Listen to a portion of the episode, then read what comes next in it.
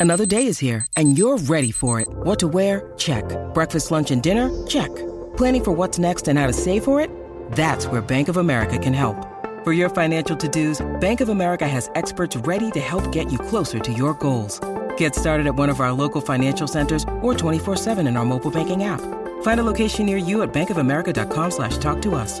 What would you like the power to do? Mobile banking requires downloading the app and is only available for select devices. Message and data rates may apply. Bank of America and a member FDIC.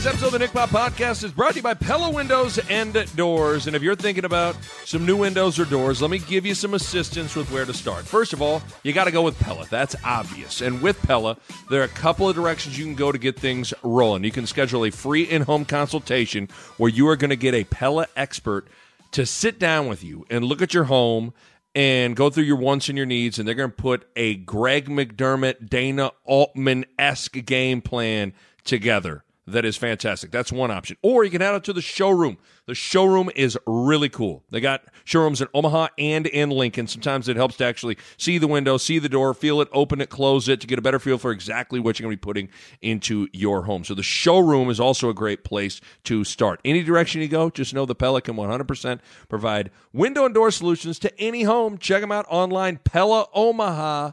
Dot com. That's PellaOmaha.com. And the Nick Bob podcast is brought to you by my pals at Runza. Did you know that Runza has an app? They do. You need to go straight to the App Store and download it right now because you can order food on the app. You can have it ready to pick up in the restaurant. You can earn points for rewards. In fact, when you download the app, you can get five bucks off your first order in the app. It's one of the greatest apps of all time. So go download the Runza app. You can get Runza, get rewards, and then get more Runza all on the app. Runza makes it all better. Okay, we have uh, a, a, very, very good, uh, special, fantastic, elite podcast on tap for you today. Bruce Rasmussen is my guest, Creighton Athletic Director, who has uh, announced that he is retiring on August 16th. So, after nearly three decades, 27 years as athletic director at Creighton, he is going to be retiring. And man, what an incredible career. This is a special, special person, a special, special leader. Without question, the most influential figure in the history of Creighton athletics. Um, I mean, he's completely transformed Creighton athletics in every way, shape, and form. I mean, eh, eh, hiring coaches, getting facilities built, you name it. This guy, he he has made Creighton Omaha's team. You know, and and that's a that that's a special thing to be able to to do. And I've had the honor to, to, of knowing this man for nearly two decades. He was the athletic director when I played at Creighton. Uh, we had a great relationship then. Then I was a graduate assistant coach for a year for Coach Altman, and and Rass was the AD. I got to know him better even then. And then just our relationship has continued to grow and grow and grow. He's just an incredible person. He's had an incredible career, and I had the opportunity to sit down with Bruce Rasmussen in his office last week and record a podcast with him was able to sit down with him. He was very gracious with his time. Uh, we spent about an hour uh, talking about his entire journey and career as athletic director at Creighton, picking his brain on on literally everything. Um, and, and, we also talk a little bit about the future of college athletics as well, because when you got a guy like that, you got to ask the big picture questions as well. But this was this was really, really, really good. This was special. So let's get to it. Here's my podcast chat with soon to be retired Creighton athletic director Bruce Rasmussen. Enjoy.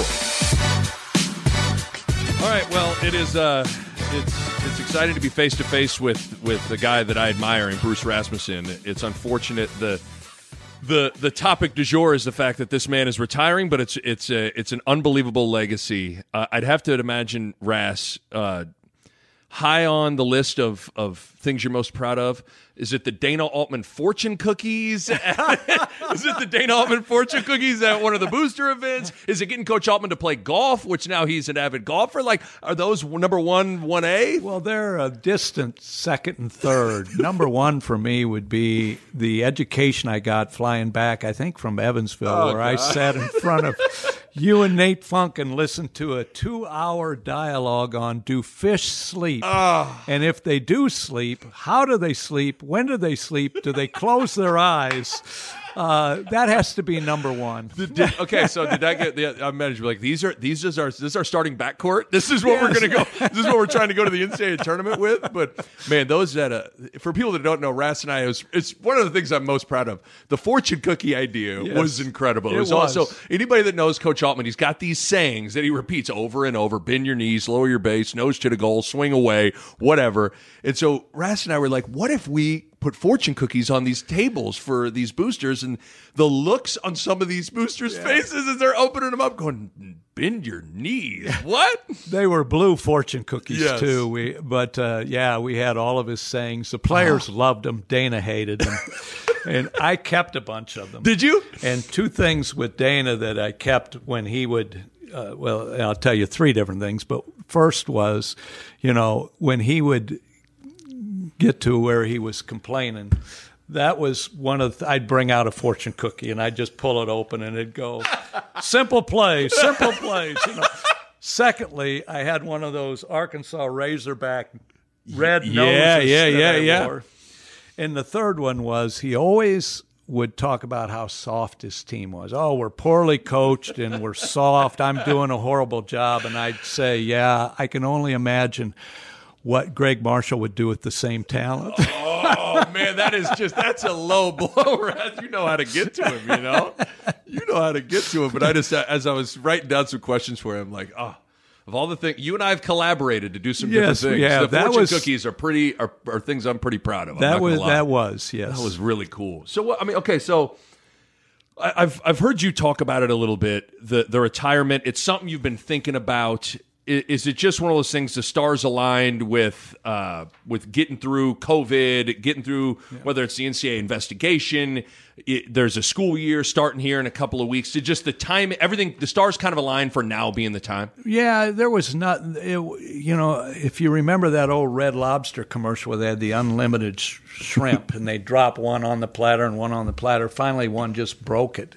There was no big issue, Right. But it was just a combination of things. As I'm moving my daughter to Phoenix. I've got a son in Montana who got married a couple years ago. I haven't been to Montana since he got married.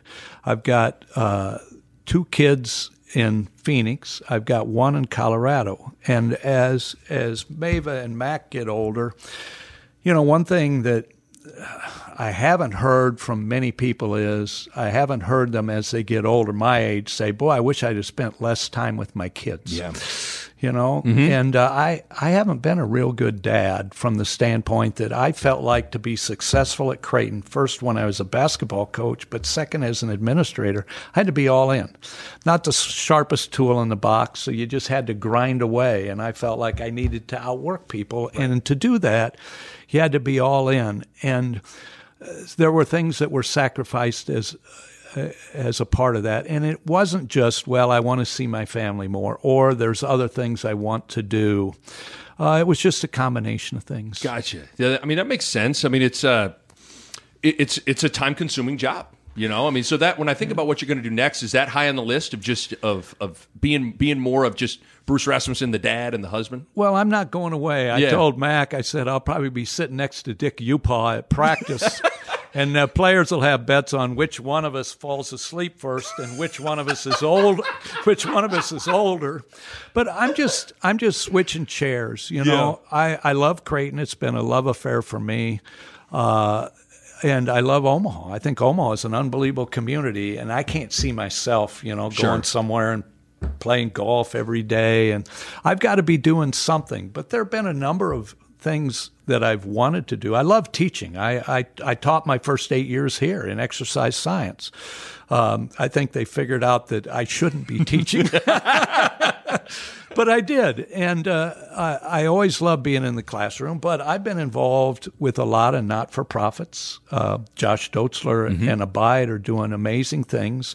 I was on Project Harmony board. I'm on College World Series board. I've been in the FCA board. You know, and you can't be as involved in those entities in my job as maybe your passion would be. And so I think there are things that I don't want to make any strong commitments here in the next Right. month or two. I want to get a better idea as to what I want to do. But there's also you you worry about is there a pride factor where you say, well, maybe somebody wants me, Right. there may be nobody that wants you, and it, it may be the same way at home. Jill may say, get the hell out of here. I like the idea of you at home, but now that you're home, So you yeah, so you know, I just there are a lot of things I've wanted to do, and as the the donor base that I'm around, uh, that is probably most comfortable with me, and I'm most comfortable with in my generation, and you see that. As they get to be 75 and 80, Right. their ability, there are a lot of things they want to do, but their physical ability and their energy to do them are not the same. So, but the biggest factor is this. I think we're in the best spot with Creighton Athletics that we've been in my 41 years here. Uh, I thought we were past COVID, Yeah, and it's- and we may not, Not be, quite. but I thought we were. Uh, we have made a pretty successful transition into the Big East. Um, we got through the NCAA investigation. We've moved beyond, at least to a certain extent, you know, the unfortunate phrase that Mac used.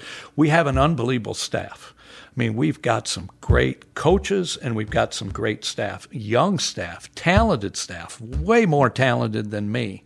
So this department can function very well without me. Right. And in some ways, I can maybe help some of our staff more not being the athletic director than I could as athletic director. And I go back to when I quit coaching basketball, we had eight scholarships. I had no full time assistants. We didn't have a facility to play. And I told the players and my staff, I can help more as the athletic director. And with the year we had 12 scholarships. We had two full time assistants. I couldn't do that as a coach. Okay. We built a facility. And I think that as the athletic director, first of all, somebody once said, you know, the art of leadership is disappointing people at a pace that they can tolerate. Because you have to say no. Sure. And you have to, you can't think about things individually. You have to say, well, if I do this for them, what is the waterfall impact? How are others going to interpret that? And what does it mean? Uh, we only have so much in the pie, but if I do this for this program, do I what do I have to do for that program? And in some ways, to not be tethered to that Right.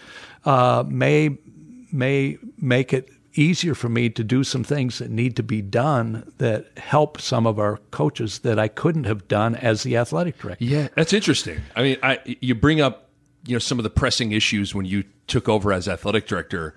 We'll go deeper into that because I think it's it's easy to see all this now. It wasn't always like this, right? I mean, what when you took over, the it, the situation certainly it, it was wasn't the best situation on a variety of levels. What were some of the things? Take me back then. What were some of the things that were really really pressing on your list of things to get done initially? Well, first of all, we had done a study as a university about dropping out of Division One, dropping to Division Two or Three. Now, just shortly before that, we'd had what I say is one of the best eras of Creighton athletics. Mm-hmm. Okay, you look at the late 90, late 80s, early 90s. Okay, we were ranked number one in men's soccer. Tony Barone's last couple years, where we were in the NCAA tournament, we were in the NCAA tournament in women's basketball.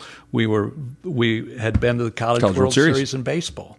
And yet, at that time, the NCAA requirements were expanding, and there were a number of people that thought athletics was too expensive for Creighton University. And then we had a three year period, in spite of the fact that historically Creighton basketball has been good.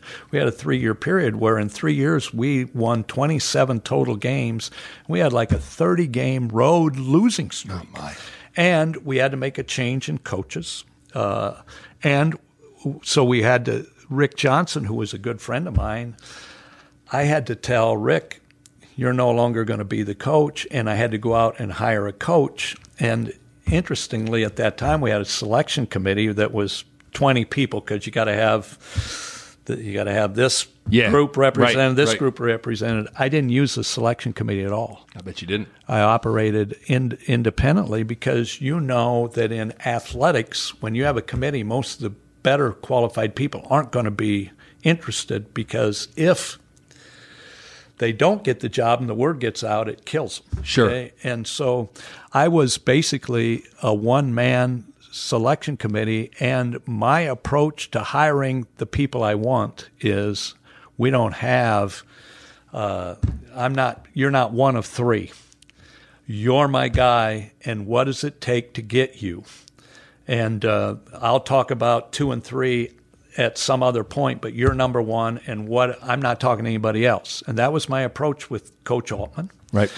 And uh, you know, if you think back, I got a lot of criticism at that time from a lot of standpoints. One was, first of all, the selection committee met with Dana an hour before the press conference. That was their entire interaction. Oh my gosh. Okay, and yeah. there were a number of people publicly that are going, "Wait a minute, he's right. He's on, his way Kansas out. State. He's Kansas on his way State. out. Right. Yeah.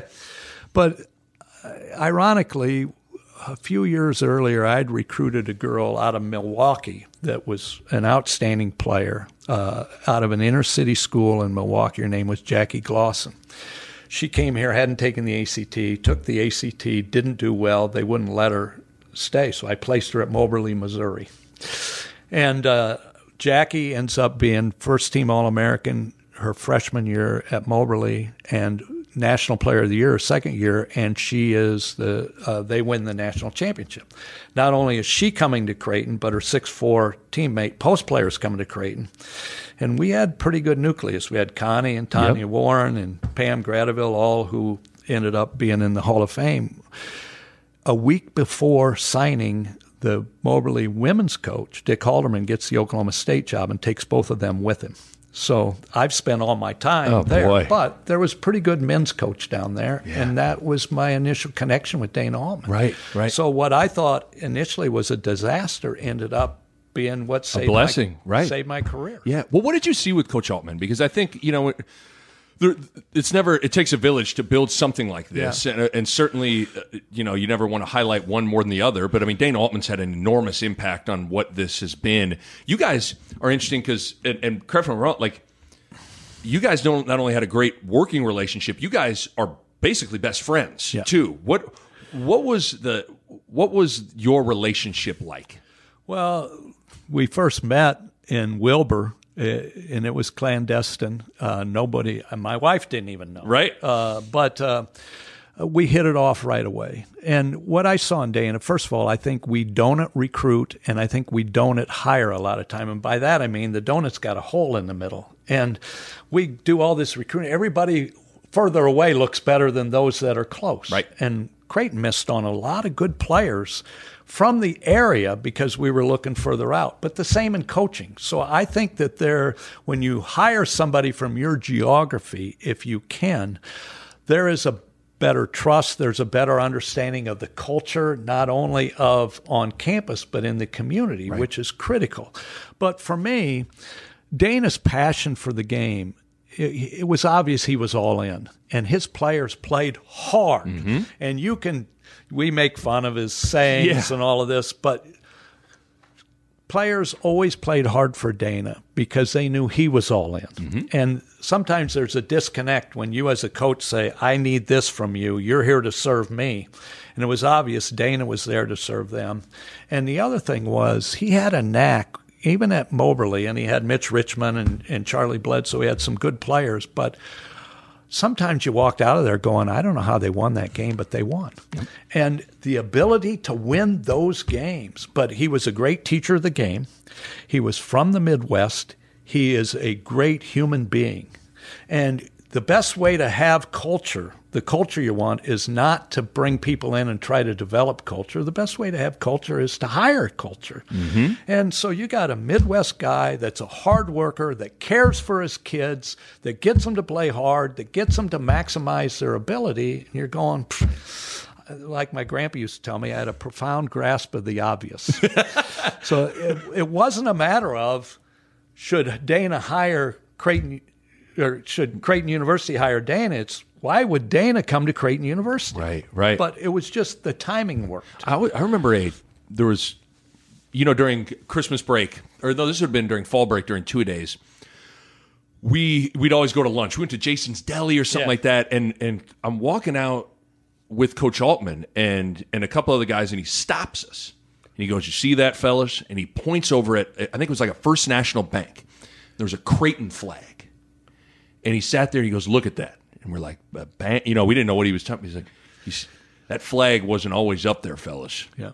and and I sometimes that always stuck with me. Like this is a guy that I think is like minded in you. Of like, there's there's a there's a pride in building it and an appreciation for every little thing, even a flag on a bank that. That I always remember that I, to this day. I always remember that story because I think it speaks to the pride that he had in what he was doing. Yeah. And you never had to worry about how he represented himself or the program or the university or the community. And my thought was when you look at programs that we wanted to be like, okay, when DePaul was outstanding, they were Chicago's team. When Marquette with Al McGuire was outstanding, they were Milwaukee's team. We weren't Omaha's team. We had to become Omaha's team. great point. And a lot of times when we weren't winning games early in Dana's career, and people forget how long it really took us to get the snowball going, but people were pleased by the effort, Right. the attitude, the the culture that we had, and that caused the snowball to grow, Right. even in spite of not winning as much as people thought we should be winning. Right. I, you know, you, you talk about culture and hiring it, but culture also starts with the guy at the top and the leader. And I think a lot of it can be just modeling behavior that they want to see. What was there anything intentional, maybe even subconsciously, that you didn't necessarily think about? Like, I'm going to be like this. But was there anything that you reflect on now that you tried to do day to day to establish that culture just from from you being the guy in charge? Yeah, and it was intentional, but it was because I learned the hard way. When I first started coaching, my first team that I was the head basketball coach with, the first day I sat down and you do what coaches do. Okay, this is what I expect out of you. Okay, we're going to play hard. We're going to play as a team. You're going to be willing to play a role. You're going to execute the fundamentals. Right. We're going to be in better shape than anybody. I was so busy telling them what I wanted from them, I didn't listen to what they needed from me. And there was a disconnect. And it was not until I sat down with every player individually and said, Why are you out? We weren't very good. Why were you out? Why are you out? They love the game. What do you want to accomplish individually and as a group? And it was just they didn't have enough background. And what can I do to help? And instead of them serving me, I started serving them. What do you need from me? Right. How can I help? And I think at a Creighton, we have to have that kind of mentality because we're, even though we've moved up the food chain, we're not going to get the best athletes or the best depth of athletes. And so we have to be into teaching. We have to be into development. We have to be into passion for the game.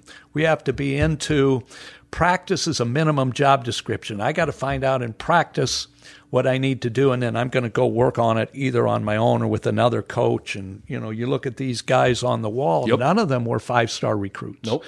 But all of them were passionate about what am, as a coach, what I said to my players every day was, okay, what are you going to do individually? And what are we going to do as a group to be better today than we were yesterday? Not necessarily to be to beat Nebraska or to beat whatever, Right. but what are we doing today to be better than we were yesterday, individually and as a group? Kids will buy into that if they see the same thing out of you. But if they see you asking that out of them and they don't see you getting better every day, then there's going to be a disconnect. And I saw that in Dana. Yeah. You know, he said, fellas, what are we going to do to be better today? And I'm going to drive you, but I'm also going to be better today than I was yesterday. And he would come in to a practice and say, I made a mistake in the game last night, or I made a mistake yesterday. Yeah. He beat himself up over Yeah, and so it was for me. It was intentional. I became a better leader when I was better at serving. The Nick Bob podcast is brought to you by Pella Windows and Doors. And I want to talk to you guys about energy efficiency. And if you go onto Pella's website right now, you look at it, and how about this? One, two, three, four, five different types of windows or doors. By Pella won the Energy Star 2020 Most Energy Efficient Award. That's big time stuff right there. And they achieved that in a couple of ways. They got insulated glass, which slows the heat transfer, keeping your home at a more comfortable temperature. They got types of low E glass, which is a glass coating that has been optimized for your climate. They got triple pane glass, which you can upgrade to for increased insulating airspace. And within all of that, one of the keys is proper installation, which is key for window and doors to perform at their best. And you know the Pella experts are excellent at that. Bottom line, energy efficiency matters in making your home more comfortable, and Pella windows and doors are at the top of the line when it comes to energy efficiency. Check them out online, PellaOmaha.com. That's PellaOmaha.com. But you know, what's interesting, Raz, uh, listening to you, it's because I, I was gonna because an athletic director is an inst- interesting job because there's kind of a blank canvas. There's no right way to do it, but I guess there is a wrong way to do it. Yeah. But it sounds because I was curious on how you learned to be an athletic director, but it sounds like you keep your background as a coach. Do you think it really, really helped you as an athletic director? Yeah, and my background is a player Yeah. because I know when you look at me, you're going, God, he had to be a multi-sport athlete and a stud, right? Total stud. But uh, I was a role player. Yeah. And uh, and yet I felt like I, I was important to the team. And in my years of coaching, and I didn't do a good job of this early in my career, but as you grow, you you see that our teams at Creighton. I've been at Creighton 41 years. Our teams at Creighton that I think did the best job of narrowing the gap between potential and performance. And obviously, your potential is greater. You have to have talent. But the, the teams that did the best job of narrowing the gap, it wasn't necessarily those guys in the spotlight that had a lot to do with that. It was the guys that came into practice every single day for the love of the game, the opportunity to be a part of a team, No and the opportunity to, to, to work, to be better. And I'm willing to play a role. It isn't the name on the back, it's the name on the front. And that's a Dana Altman, that's a Greg McDermott. Yes. Uh, and but because I was a role player and I wanted to say, well, I'm bringing value to the team, even though I'm not getting on the floor. I think that I Helped think- you see it, though. Yeah, and I've always, I, I've, you've heard me say this before, but my grandpa. When I grew up, my grandpa lived next to me, next door to us, and he was blind. And he'd give us this poem about the six men of Indostan to learning much inclined, went to see the elephant, though each of them were blind. All six guys grabbed a different part of the elephant, and they drew conclusions based on their level of information. First guy grabs the tail and thinks it's like a rope. Logical conclusion. Next guy grabs the ear, thinks it's like a fan. Go through the process. At the end, it says, though each were partly in the right, all were in the wrong because they didn't see the entire elephant. And how many times as a coach did I make a mistake because I looked at it from my perspective, not from the player's Right, perspective? right. And so trying to see the entire elephant. And when I became athletic director, a lot of athletic directors were former coaches that were past their time. Sure. you know, that's Sure. how you become. How Yeah, you become an athletic director? well, you get out of coaching. You can't, you can't coach anymore. Yeah, Let's yeah, make yeah, you an AD. But the the position has advanced so much, especially as it's become more complicated, but it's become more monetized. You run it more like a business. But as we run it more like a business, we get more people with a business background or a law background or a marketing background that may not have coached and may not have played. So, what their logical conclusion, based on their level of information, while it's partly in the right, isn't right because they don't see it from a player's perspective or from a coach's perspective. And I was a, when I came here, our first few years, we were everybody's homecoming. you know, I think our first year we won eight or nine games. So it wasn't like, well, I've always been successful as a coach. It wasn't like I was always successful as as a player. So you look at the process. What do you do with what you have, and from different perspectives. And so I think that. W- as an athletic director, the the shortcomings that I had in some areas were mitigated to a certain extent by the fact that I had the perspective of a player, not as a star player, but as a part of a team, and as a coach, not as a all-time winning coach, Right. but as a coach got his butt beat a lot. Right. And so you have those perspectives you bring to it, and I, I do think it, it, there are some advantages there. And you talk about in my career as athletic director, what has been most enjoyable for me is the relationship with 18 to 21 year olds. Yeah. You know, you. Uh, I listened to you the other day, and you got choked up talking about the the student athletes. Yeah. I kind of want to tap into that a little bit, you know, because it, what what got you choked up? I mean, because I think one of the things that makes you unique. I, I had the opportunity to be at Kansas for two years, and listen, size of institution, yeah, I suppose, yeah. makes a difference a little bit. Yeah. But but Ras, I don't I don't recall really having any sort of conversation ever with Lew Perkins or you know. And but I get here, and you are unbelievably close with all the student athletes. I mean, the reaction on social media from people, everybody, all the players have this have this relationship with you, and that's that's all you. But I'm curious what what got you choked up thinking about some of the student athletes? It's, well, it's a great question. But first of all, as we grow and as we've grown, it becomes more difficult. Mm-hmm. You know, but the highlight of my day every day was to go down for 10 minutes and yes. watch practice. Right.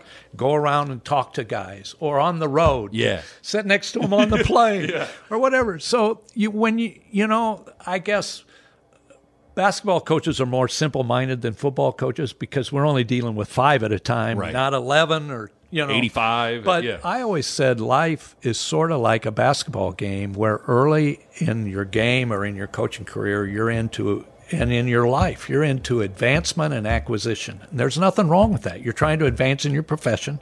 You're trying to advance in your position on the team. And your acquisition you're trying to get a family. You're trying to get uh, uh, you know a car uh, possessions and so on. nothing wrong with that but at halftime of a basketball game, you stop and you say, okay, what did we do well the first half? Okay, what do we need to continue?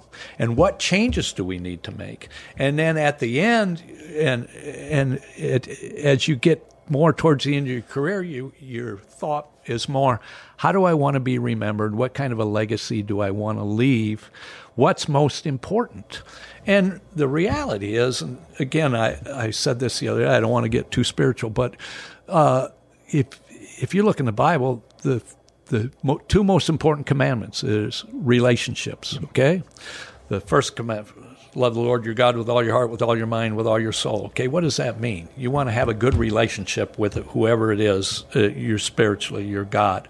Second is very much like it to love your neighbor as yourself. And what does that mean? What does it mean to love your neighbor? And it's to me, it's a reflection of putting yourself in their position and saying, I empathize with you, not, hey, I support you. I'm behind you. You yeah. know, I have people tell me, hey, I'm behind you. They're so far behind you, you never see them, right? yeah. Or, or, yeah, you know, boy, I feel bad. I feel bad that you went through this. Okay, that's support. Right. Okay, there's a difference between support and commitment. Commitment's getting in the hole with them. Yeah. And I've always felt that that's most important. And so, for to me, the ability to with 18 to 21 year olds to learn from them to listen to them to have a relationship with them that is so important to me and that's what you're going to yeah, give up. absolutely. Yeah is there anybody is there anybody that comes to mind that you, you felt like you had a special connection with? I mean i know you don't want to single anybody out but i mean it's always so cool with these you know, everybody talks about. Everybody says they have a family. You know, this is a family. This is a family. Whenever one of the, I love when the former guys come back, whether it's a Dan Colder, a yeah. uh, you know, a Matt West, a Mike Lindeman, a Kyle Korver, you know, the, the the your connection with them is is something that that is so fun for me to watch because I feel yeah. that same connection with you. I'm like, yeah. you love this guy too. I love this yeah. guy. You know. Well, part of it is uh, Ryan Sears or a Kyle Korver could have gone through here independent study we learn more from them than they learn from us. They were that way when they came yeah. in. What I found at Creighton that was most interesting to me when I went out and spoke at alumni functions and Creighton, you know, gatherings, the people that had the strongest connection to Creighton emotionally and long term were those that were in trouble. mm-hmm. They were high maintenance, they were high risk. And Creighton, somebody, a professor, uh, I should have been kicked out of the dorms. Right. Father Hart saved my butt. Doc right. Bevilacqua. Right. We're not those that were low maintenance, but those that were higher maintenance. And you've got two kids. I got five. You know, they're not. They didn't all mature at the same rate. They didn't all make the same number of mistakes. You got some that are more energy than others, but they are your family. And so to be able to have coaches and staff that treat all the players or attempt to treat all the players the same way. Not that I always told my players, I'm I'm going to try to treat you all the same, but I, I'm not going to because you're going to make deposits and withdrawals every day. And if you got all kinds in the bank, I'm going to treat you differently than when you're making withdrawals every day, right? I always love, yeah. So, Yeah. but and you're the same with your kids, but Yeah. you don't bail on. them. They're No. your family, Right. and that's the way that I. When I look at people that work for us, that was the predominant factor: is how do they treat people in the process. And I don't know if I've met a coach that's better at that than Coach McDermott. Mm-hmm.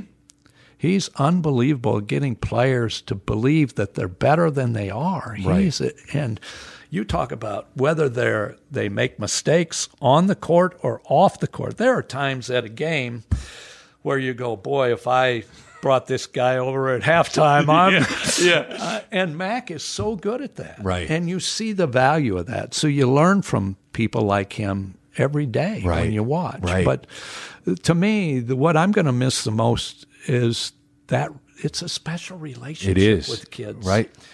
And uh, we hear so much that this new generation is different, and they are, but they're different in some ways in a better way. Mm-hmm.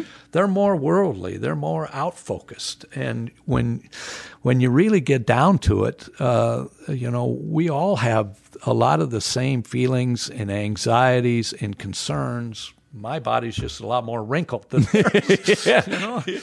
So I'm going to miss that. Yeah, It was yeah. the highlight of every day. Try to go over and watch five minutes of volleyball or five Yeah. minutes of women's basketball. Right, Pull a couple kids aside. That's what's so cool. I mean, your secret sauce of what you've been able to accomplish is actually pretty simple. Like it's just waking up every day and being relationship driven. And that's all like I saw it firsthand being a GA for a year. I saw it as a player, how you would treat the team. And then even, you know, you getting to the games two hours before and you're walking around, you're shaking hands to the guy getting on dollar beer night. You're talking to him, to to talking to you know to to the big booster. I mean, it's just it's just so cool to see that get rewarded to me. Well, and the reality is, first of all, as an athletic director, I don't know of a job more dependent upon others than an athletic director. Okay, you better have a supportive president and board. You better have the right coaches, mm-hmm. and they better recruit the right players. But in order for all of that to happen, you have to have donors who are willing to go beyond their jobs and families and make a commitment. And you want not just those that are in the spotlight, but you want those that are that everyone is important. And I've said this, and I, I you pro, I think you're finding this out. I mean, I don't care whether it's a family or a business or a team or a community. It's the faithfulness, loyalty, and dedication of those that aren't in the spotlight that have a lot to do with the success of a family. Mm-hmm. I mean, your wife better Yeah, be bought in. say, yeah. okay? Jill has done so much that allows me to do what I can here. and Yeah. Mm-hmm. She doesn't get enough recognition. So you see that in your family. You see that on a team. You see that, God, you get some kids that think they're God's gift to the school and basketball. Right. And they go in and they see a Brett Agner, they see a Matt West, they see somebody just busting their tail for the love of the game. Mm-hmm. It's hard to continue to have that that attitude. So uh, that's that's been a, a a big part of it for me is to to go around. I could go to a game.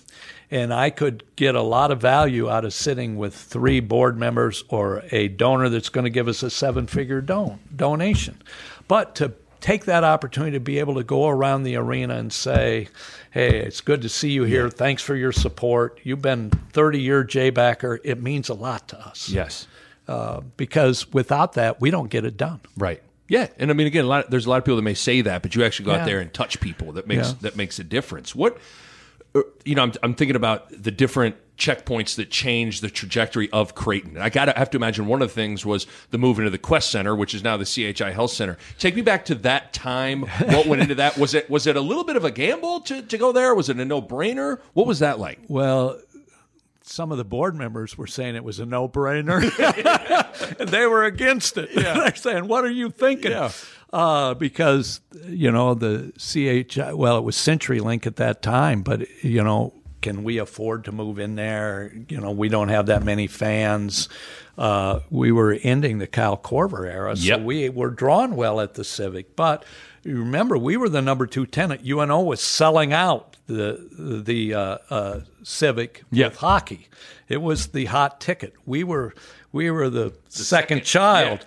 And when I went to the board and suggested, and I had to go back to the board three times to get the board to approve it. And interestingly, the only way we did it was we got J-backer payments twice in the same fiscal year.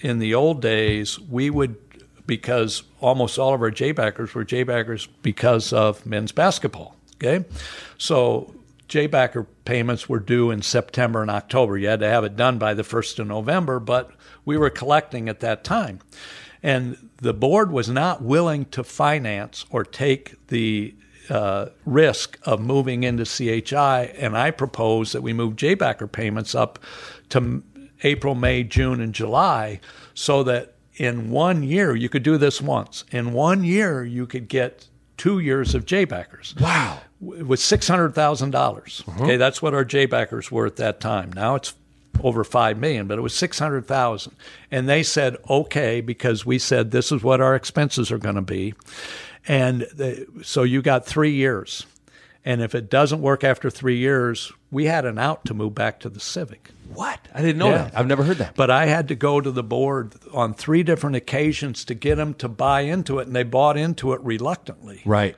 Did Dana want to do it? Dana wanted to do Yeah, it. okay. Absolutely. How do you say you want to be a top 20 program and you drive by the best facility in Omaha? That's true. We playing there? No, no, we're playing we over would not have kept Dana had we not moved. Right, Okay? right. I mean, I remember. I remember coming on my visit, and I, I, it's funny. I got recruited to both places. You know, like I remember coming on a visit. Yeah. I went to the Civic. It was great. I mean, the atmosphere there was was Yeah, really good when yeah. it was rolling.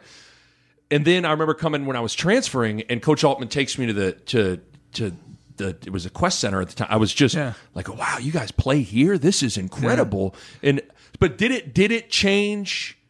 Did it was that one of the seminal moments in the, kind of the the upward trajectory of Creighton was the move to that arena or Well, the move to the arena was critical Yeah. because we it made it much easier. First of all, our job is to recruit, retain, and develop outstanding student athletes. Well, and to do that, you better be able to recruit and retain and develop outstanding coaches, right? Right.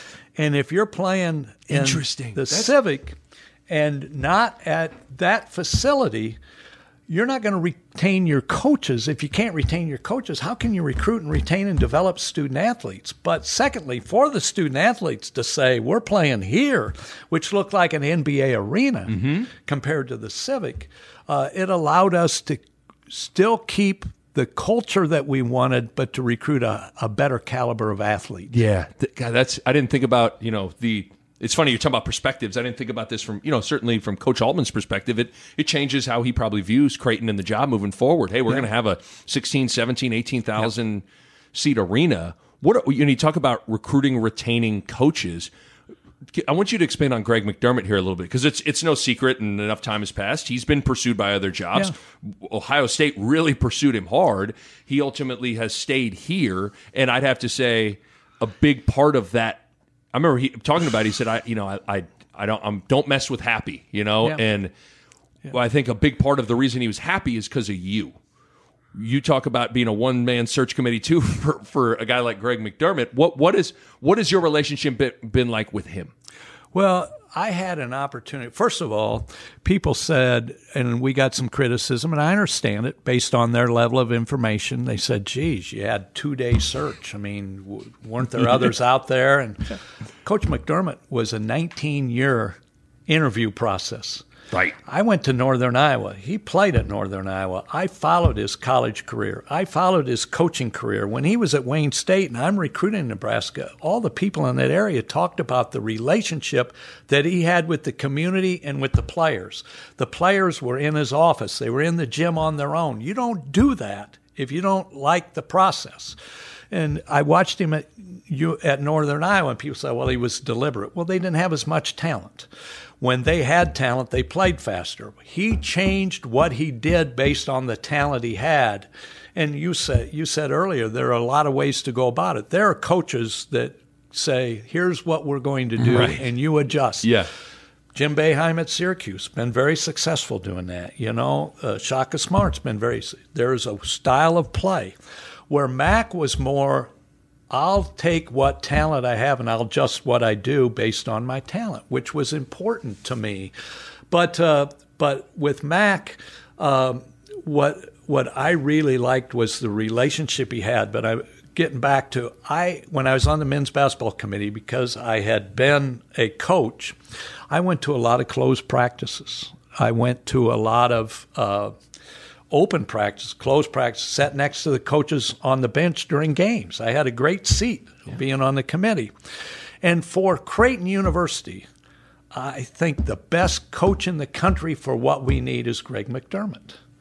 Uh, and my job as an athletic director is say, Coach, what do you need to be successful? And then you have to filter, but you try to get them what they need to have to be successful.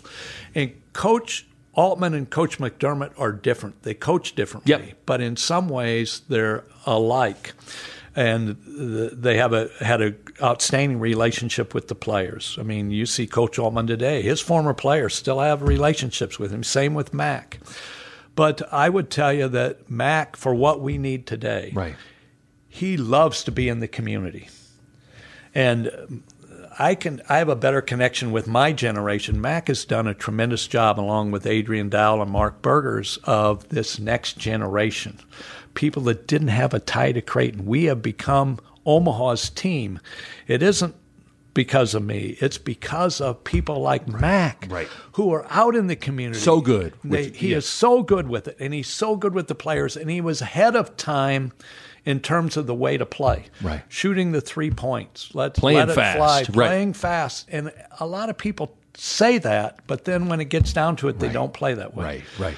Mac, and he stayed with players, and he got players to believe they were better shooters than, you know. I remember Anthony Tolliver wanting to shoot the three, and he came into coach's office and said, "I'm a good three point shooter," and coach says, "Yes, you are. You have no problem shooting it. You're just not a good three point maker." you know, but. I, coincidentally now and ironically, Adrian uh, Anthony Tolliver is one of the better three point shooters by percentage in the NBA. Yep. but he wasn't at that time. Right, right. But but Mac gets guys to believe, and they perform better because they believe. Right. and he's really good. The Nick Bob podcast is brought to you by my good friends at Runza. Everybody that knows my athletic background, you know, as a quarterback in high school. But you know, I believe in establishing the run game. And even more than that, I believe in establishing the Runza game. That's an original Runza cheeseburger, some onion rings double dipped in a homemade batter, a little bit of a pop to top it off. You know, in football, you establish a run. But at lunch, you establish the Runza. It's just that simple. So get out to Runza today and establish the Runza game or check out the delicious salads. You got the chicken bacon ranch salad, sweet berry chicken salad, and my personal favorite, the Southwest chicken salad. You got to get out to Runza, establish a Runza game, or get a salad. Either way, you are going to leave satisfied. Runza makes it all better. Do you ever th- so the move to the Big East? uh, Take me a little bit behind the scenes because it had to feel like almost a culmination of all the work you put in to be able to say, look at what, look at this. This is, we would provide great value to the Big East with the arena, the the ticket sales, the attendance, the performance. Like in some ways, that move would have been almost tw- thirty years in the making to put Creighton in position to make that change. Yeah, we don't make that move without Dana. We don't make that move without Doug McDermott. We don't make that move without Coach McDermott. We don't make that move without a lot of donors and a lot of people coming into our building. Yep. We were an outlier. We were an anomaly. And it wasn't just Dana or Mac or Doug or me. It was the fact that we had that kind of following that was passionate. And that's the Big East brand. You know, we're passionate, intensely focused on men's basketball. And yet there was there was a lot more exposure for us as a basketball program than for us as a university. Right. Because for us as a university, you know, you see the demographics of high school graduates, the number of graduates going down, and everybody's strategic plan is we got to increase undergraduate enrollment. Right. How do you do that? And for a Catholic family in western Nebraska, Creighton's expensive. Okay. For a Catholic family in New York or Boston or Philly, we're a bargain compared to what they have in the East Coast. So it gave us a new demographic Interesting. to recruit, but also you're only as good as your product. And if our product is getting jobs and meaningful jobs, uh, it helps you recruit students. Okay, and we're we're a lot more well known in New York and Boston, D.C. and Philly and so forth than we were before, and it helps our product, our Right. graduates get jobs. Same in the recruiting process. Right. You know, if we don't have the Korvers and the Sears and the Tollivers and the Khyri Thomases and the Justin, if, if we don't have our product doing well, we can we can be a good salesman, Right. but we're not going to we're not going to be able to recruit that Right, well. right. And so our product has had a lot to do uh, with uh, our success, but. We, I was scared to death about the move to the Big East because I made a few phone calls when we were a candidate. And there were, there were, the Big East had to make a decision. They had the Catholic seven, and then they were going to go to eight, ten, or twelve. Okay, if they went to eight, we were out. When they went to ten, there were two that were obvious. Xavier and Butler were going. So there's one spot, and hmm. there were all kinds of schools that wanted St. Louis, Dayton, a number of schools that wanted it. And but when it became obvious that it was going to be us, I called the old AD at Marquette, the current AD at DePaul, who was the AD when they met, went into the Big East, and uh, Jack Swarbrick, who was the AD at Notre Dame, but he had not been the AD when they moved into the Big East. He'd been an attorney in Indianapolis, but he was well tied to Notre Dame. And I asked him, okay, how did you make the adjustment? Now, this is Notre Dame. This is what scared the crap out of me. Jack Swarbrick said, go back and look. Because they were in, I don't know, it was the Horizon or the Midwest Conference, Collegiate Conference, or something. I, I hadn't realized that. In because they were an independent in football, Right. but in basketball you they were in a yeah. mid-major conference. And he said the first three years we were in the Big East, we finished in the bottom three in the league. And I'm going, no, no, no, not Notre Dame. Right. I went back and looked. And he said, here's, it took us a long time to make the adjustment. Why? He said, well, first of all, you're not, you got to recruit to the Big East. You're not going to recruit seniors to come. You got to work with freshmen and sophomores. And so it, there's a process. Yeah. Secondly, you're not going to win in the Big East with freshmen. Right. So not only do you have to recruit a depth of talent and a better caliber of talent, but they better also be mature. And so he says, for us, it was really a four or five year process. Okay. I'm going, oh God, will our fans put up with that? Yeah, right. You know, were we going to be in the bottom of the league? Right. So I talked to the Marquette AD, and he said, we were able to make the adjustment for one reason Dwyane Wade. right? Said Dwyane Wade. Yeah. He helped us make the transition. Sure, that's not bad. And the DePaul AD said we never have been able to take advantage of it. They they finished towards the bottom. They have and to have so it- you're going, do we want to be in a, a DePaul? Can we be a Marquette? Can we get that person? And we had a Doug had McDermott, Doug. which helped. Or are we going to be a Notre Dame? Right. And the reality is, in all the years in the Big East, except for one year, that year right after Right. Second year. yeah, Yep. We've finished in the top four in the Big East. It's incredible, isn't it? It's, it's, it's amazing. It's really incredible. Yeah. The, the transition has been certainly having Doug, Creighton's Dwyane Wade, if you will, helps Yes. in, the, in Yeah. the first year. But the transition's been incredible. And it's interesting. I want to pick your brain real quick on. as We're talking about changing conferences. We have a lot of that going on. I want to. I want to pick your brain a little bit on the the changing landscape with college athletics. Texas and Oklahoma going to the SEC, focusing on Creighton. You, you, I've heard you say it. Uh, you said it to me before we started. Like, you better not think of this as just a football thing. Right. It doesn't and it concern us. It concerns Creighton. How how does Creighton make sure that when all this dust settles and the dominoes fall, that Creighton's in a good spot? That's what keeps me up at night right Yeah. now, to be real honest. And I don't think anybody can honestly tell you what they think is going to happen 10 years from now. What you hope happens, whether we professionalize Division One athletics, we more monetize it as we get more things to student athletes. What you hope is you don't you lose that energy, that culture of 18 to 21 year olds that are growing and developing, yeah. not only in their sport but as people that can be better leaders in their families, businesses, and communities. So you hope you don't lose that. But I said this 15 years ago or so, and it was I was wrong and it's one of a, a, number of things I was wrong about. but I said, with all this realignment, it's all because of football. Let's take football out of the equation. Let's take football out of conferences. Let's have four 16 team regions, 64 teams. You have a Southeast, you have a Northeast, you have a Midwest, you have a West.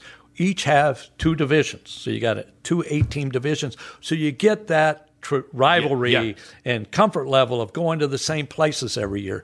Let's take football out of the equation. Okay, and you can have a eight team playoff, a 12 team, whatever, but let's have four 16 team divisions because realignment's happening because of football. So let's take that out and let's go back to having conference alignments based on like missions, like commitment, like geography. Right. And so if we took football out of the equation and had those four 16 team regions, and now we have basketball based on like commitment, like mission, uh, like geography. Imagine a conference Kansas, Kansas State, Creighton, Nebraska, Nebraska. Iowa, yeah. Iowa State. Ooh, amazing. You know, Marquette, yeah. Wisconsin. Fans would love it. It'd and, be, it, and what we talk about student athlete welfare. Okay, so you're miss, less missed class time. Yep. It's easier for your families to get the game. And we talk about the critical importance of fans. Yeah. Fans are more bought in when they're able to not just make home games, but when they can also go on the road. Totally. So to say, okay, every school, like we have a basketball league, and every school has to hold a thousand seats for the visiting team. Mm-hmm. And think about the ties and the emotional ties that your yeah, fans like have. It. Yeah, and and the same in football. Sure. Why is Nebraska going to Rutgers and Maryland, where right. if they went to Iowa, Minnesota, Kansas, Kansas State, Missouri, and they had to hold X number of seats like they did in the old Big Eight. Yep emotional attachment that your donors and your fans would have is greater. Right. So if if I could if I could be the in charge, yeah. I would take football out of the equation. And and not only that, but we talked about this earlier, but people are making decisions. It used to be that conference superseded individuals, and now you're seeing Oklahoma and Texas move because it's better financially. So, what's going to prevent Alabama from saying, why is Vanderbilt getting the same TV revenue we are. And I think there's a way to do that. The Big East has done that with performance incentives, but I could see with a 64 team football, four regions, two divisions in each, that you everybody receives a base pay. And then you get more money based on followership. Yep. And right. that's easy to monetize. Sure. Okay. And now take that out, and now your other sports, whether it's volleyball or baseball or women's basketball, is more regional and more right. based on like I commitments. Like I think that's what I would like to see. Yeah. I don't know if we can do that. I don't know. Uh, but, you know, I think there's a value in conference play uh, for a lot of reasons, but uh, I also think that there is a value in the geography with like commitments. So, you know, to have uh, volleyball where Creighton and Nebraska are in the same conference, but we're in with Kansas. Kansas, Nebraska would send a thousand oh. people every yes. to every road game. Yep. They're not going to Maryland. They're not going to Rutgers. They're not going to Purdue. Yep. But if you were more regionalized with all your other sports, financially, it's better. It keeps those sports alive. Uh, and but that's not an answer to your original question. Your original no, but that's question, fascinating. Yeah, is what does Creighton and the Big East have to do to make sure we're at the table? And I think we have to look at it and say, okay, first of all, it's a good basketball conference. What can we do to be better and be at the table with the football schools? And so I think we have to look at expansion. I'm not saying we have to expand, but I think we have to Gotta look think at about it. Gotta be on the and think about teams that would bring bring value to the basketball table where they couldn't leave us out. Right. Gonzaga, a Kansas, Mm-hmm. you know, and start thinking in those lines of schools that may be out of the football alignment uh, as it presently occurs, and they may have to park their football program in a secondary league. Well, if basketball is critical, why not see if we can have a conference for basketball and park our football program somewhere other than the the opposite? Right. So I think we have to have those talks. Right. Yeah, and there's just there's a fine line between overreacting and taking teams just to take them, but Right. also you got to be careful about sitting on the sidelines too much Yeah. here as as these Yeah. these things start to change. Um, I know we, we're a little strapped for time here, but I wanted to ask you quick about uh, you're you're as maybe more so than anybody. You're you're my one of my favorite people to talk basketball with. You have a true love for the game of basketball, and I have to imagine that when all the dust settles, being the the chair of the NCAA tournament selection committee has to be one of the bigger thrills of your career. What what when you reflect on that now, what stands out? Well, it wasn't the fact that I was chair. It was the fact that when you become athletic director, there's a reason why so many people talk and they say, I didn't realize it at the time, but some of the best years of my life were when I was on this team. Yeah. Okay. When Yeah. I was at Creighton basketball or Kansas basketball or when I was Creighton baseball or whatever, that team setting. And when you're an athletic director, you've got so many families. You've got I got almost 80 full time staff. We got over 300 student athletes. We've got uh, faculty. I've got we've got 300 corporate sponsors. We've got 15,000 season ticket holders and you're spread out so much, you lose that team feeling where you've got 10 people Yeah. intensely focused on doing getting it right. I didn't think And about you're that not going to get it right. But and it wasn't just in the meetings. It was at breakfast. It was at dinner. It's that team family feeling you have again. Right. And I'd love to do that with my basketball background, just focus on traveling with men's basketball. But I'm not doing my job if I do Sure, that. So sure. you get compromised. But on those years on the committee, and these are talented people. I mean, Kevin White at Duke, Jimmy Phillips at Northwestern, Joe Castiglione, Oklahoma, Mark Hollis, Bernard Muir. These are at the, the best of the best Yes. in the business. And to be able to sit down and have a family I love that relationship answer. I love that answer. was the highlight. I love being, that Not answer. being the chair. Wow, that's a, I, of all the things I thought you could go with. That's I didn't. I wasn't sure that that was it, but that's great. Uh, well, Raz, I mean, listen, man, I don't want to start crying here, but I, I always tell people nobody's benefited from being a Creighton basketball player more than me. If if you really stop and think about my life and what I've built in my little career here, it, it is all the doors and opportunities that have opened for me are all because I was a Creighton basketball player. And a big part of being a Creighton basketball player, you know, you find out as you get older, a big part of life is who's in your corner. Yeah. And the fact that you have been in my corner for going on, golly, we've known each other for, we're, we're getting close to two decades now, since 2004, 2005 in that area. Uh, I can't, I can't, you've always made me feel important. You've always made me feel special every, at every stop in my life. And one of the best, the biggest thrills for me, Raz, was the the fact that you you asked me to be a part of the Hall of Fame ceremonies for for Dana Altman, Kyle Korver, Doug McDermott, Anthony Tolliver. Just those little things. I don't I don't know if you realize how much that makes me feel like I'm a part of that team that you're talking about. So I, I can't tell you. All, all I can speak for is myself, but I know I'm speaking for so many other people from the bottom of my heart. Thank you for everything you've done for me. Well, I appreciate that, and you got to understand what you've meant to me, what that relationship has meant to me, because you are uniquely talented, um, and uh, to have you be able to do what your passion and what really, I think. When I think about basketball and I watch a basketball game, there are people that drive me nuts when I listen to them because I want you to not only tell me what's happening, but explain more why it's happening. And you have a real unique ability to see the game and not only to see the game, but to be able, your ability to communicate it with enthusiasm to others.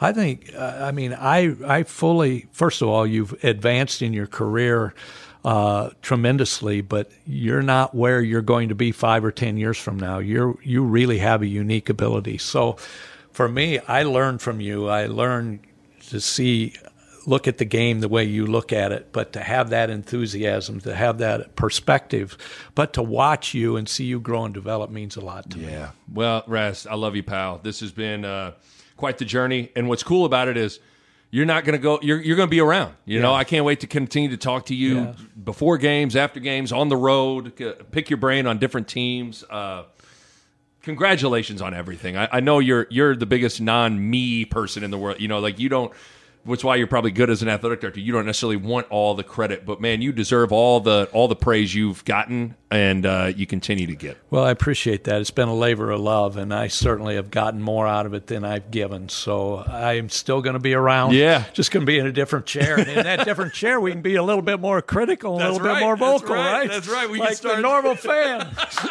what was Coach McDermott thinking? Yes, we, we can start having those kinds of conversations. I love it. Raz, thank you. Thank you, Nick. Appreciate it. Yep. All right, my thanks to Pella. If you're thinking about a new window or a new door, now is the time. Check them out online on the web at PellaOmaha.com. That's PellaOmaha.com. And uh, my thanks to my good friends at Runza. Best fries on the planet, great burgers, cheese Runza, delicious. The food is simply fantastic. Runza makes it all better. A Huda Media Production.